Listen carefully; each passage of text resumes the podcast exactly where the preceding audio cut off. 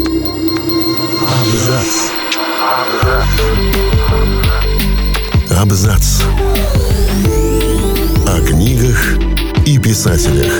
О книгах и писателях. Всем привет! Я Олег Булдаков, и сегодня я расскажу вам о семи важных деталях романа «Дракула», о которых часто забывают.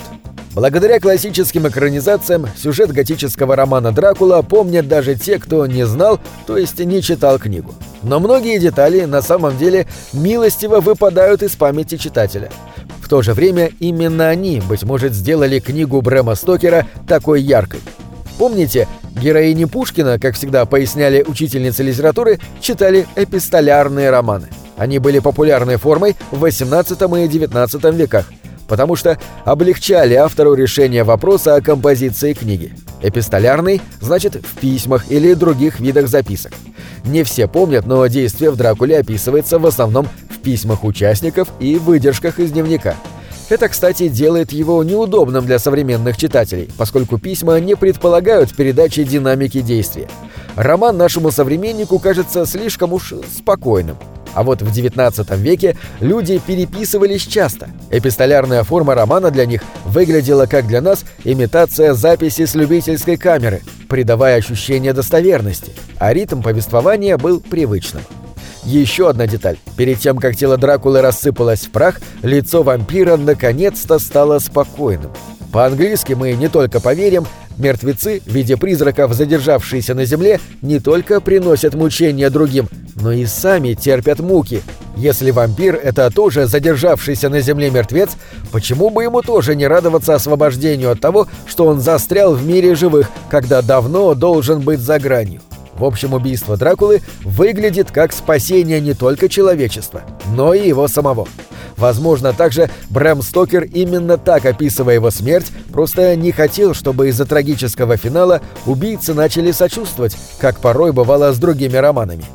То, что на самом деле в замке Дракулы и за кучера, и за кухарку, и за горничную втайне работал он сам, для человека нашего времени просто факт, подчеркивающий, что в этом замке нет людей.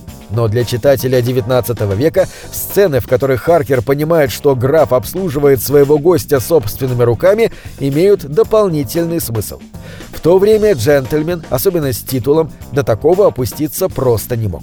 Крайнем случае он нанял бы самую дурную и нерасторопную служанку, например, очень пожилую с проблемами здоровья, готовую работать за еду, но не опустился бы до того, чтобы накрывать ужин каждый вечер и выносить каждое утро ночную вазу из-под кровати гостя.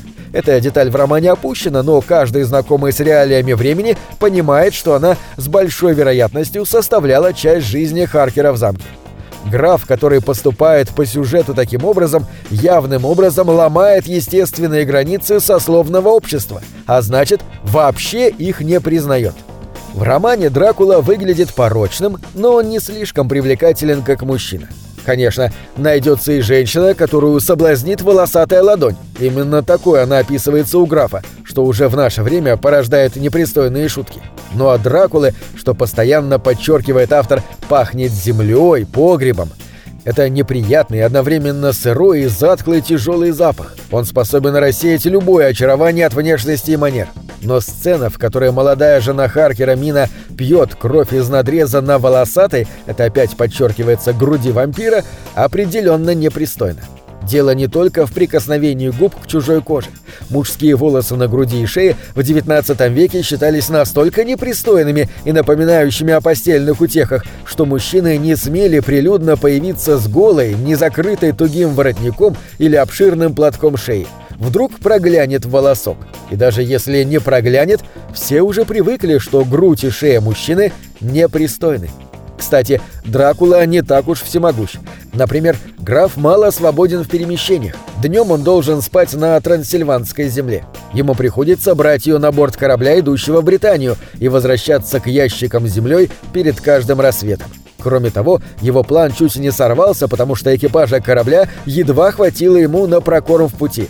К берегу судно подошло без единой живой души на борту. Он также не может войти в дом своей жертвы. Ему для этого нужно приглашение. Такие ограничения очень важны. Зло не может быть всемогущим, чтобы не быть подобно Богу. Многие современные триллеры в XIX веке поэтому непредставимы. Зато в романе Дракула умеет превращаться в туман и волка, а не только в летучую мышь.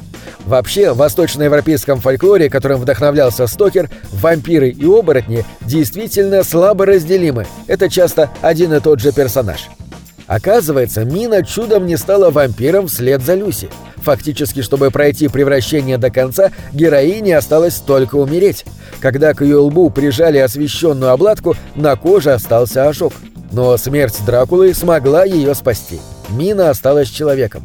А все потому, что выпитая ею кровь его сердца связала их мистическим образом, в том числе телепатией. Во время сеансов гипноза Мина рассказывала, где теперь находится Дракула, что вокруг него происходит, и это позволило охотникам, не теряя времени, следовать за вампиром. Роман Дракула переполнен сверхмодными и сверхсовременными фишками. То, что для нас милая картина старины, для современников выглядела как триллер с самыми актуальными гаджетами и техниками. Так, в большой моде был гипноз, на него возлагали большие надежды в плане лечения больных и исправления преступников в будущем. И в романе к нему прибегают – Жертву Дракулы лечат переливанием крови. То была передовая медицинская технология, которая еще даже не получила широкого распространения. Что касается гаджетов, то герою пользуется печатной машинкой, и невеста Харкера владеет ей в совершенстве, а также фонографом, аппаратом, записывающим звук. То и другое можно было найти не в каждой семье среднего достатка.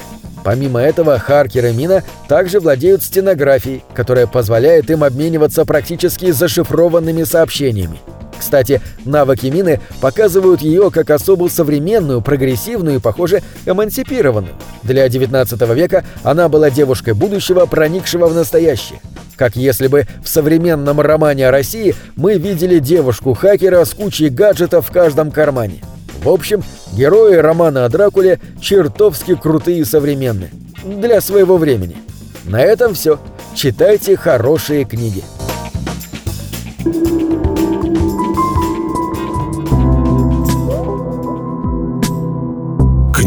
Это двери, что выводят тебя из четырех стен. С ними ты проживаешь другие жизни, а свою — умножаешь в тысячу раз. Тысячу.